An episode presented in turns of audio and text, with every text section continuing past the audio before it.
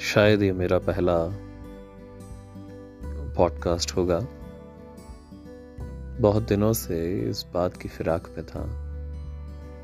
फिराक में कहो या तलाश में था कि मैं अपनी कविताओं को अपनी आवाज़ में, अपने अंदाज में आप सब तक पहुँचा सकूँ।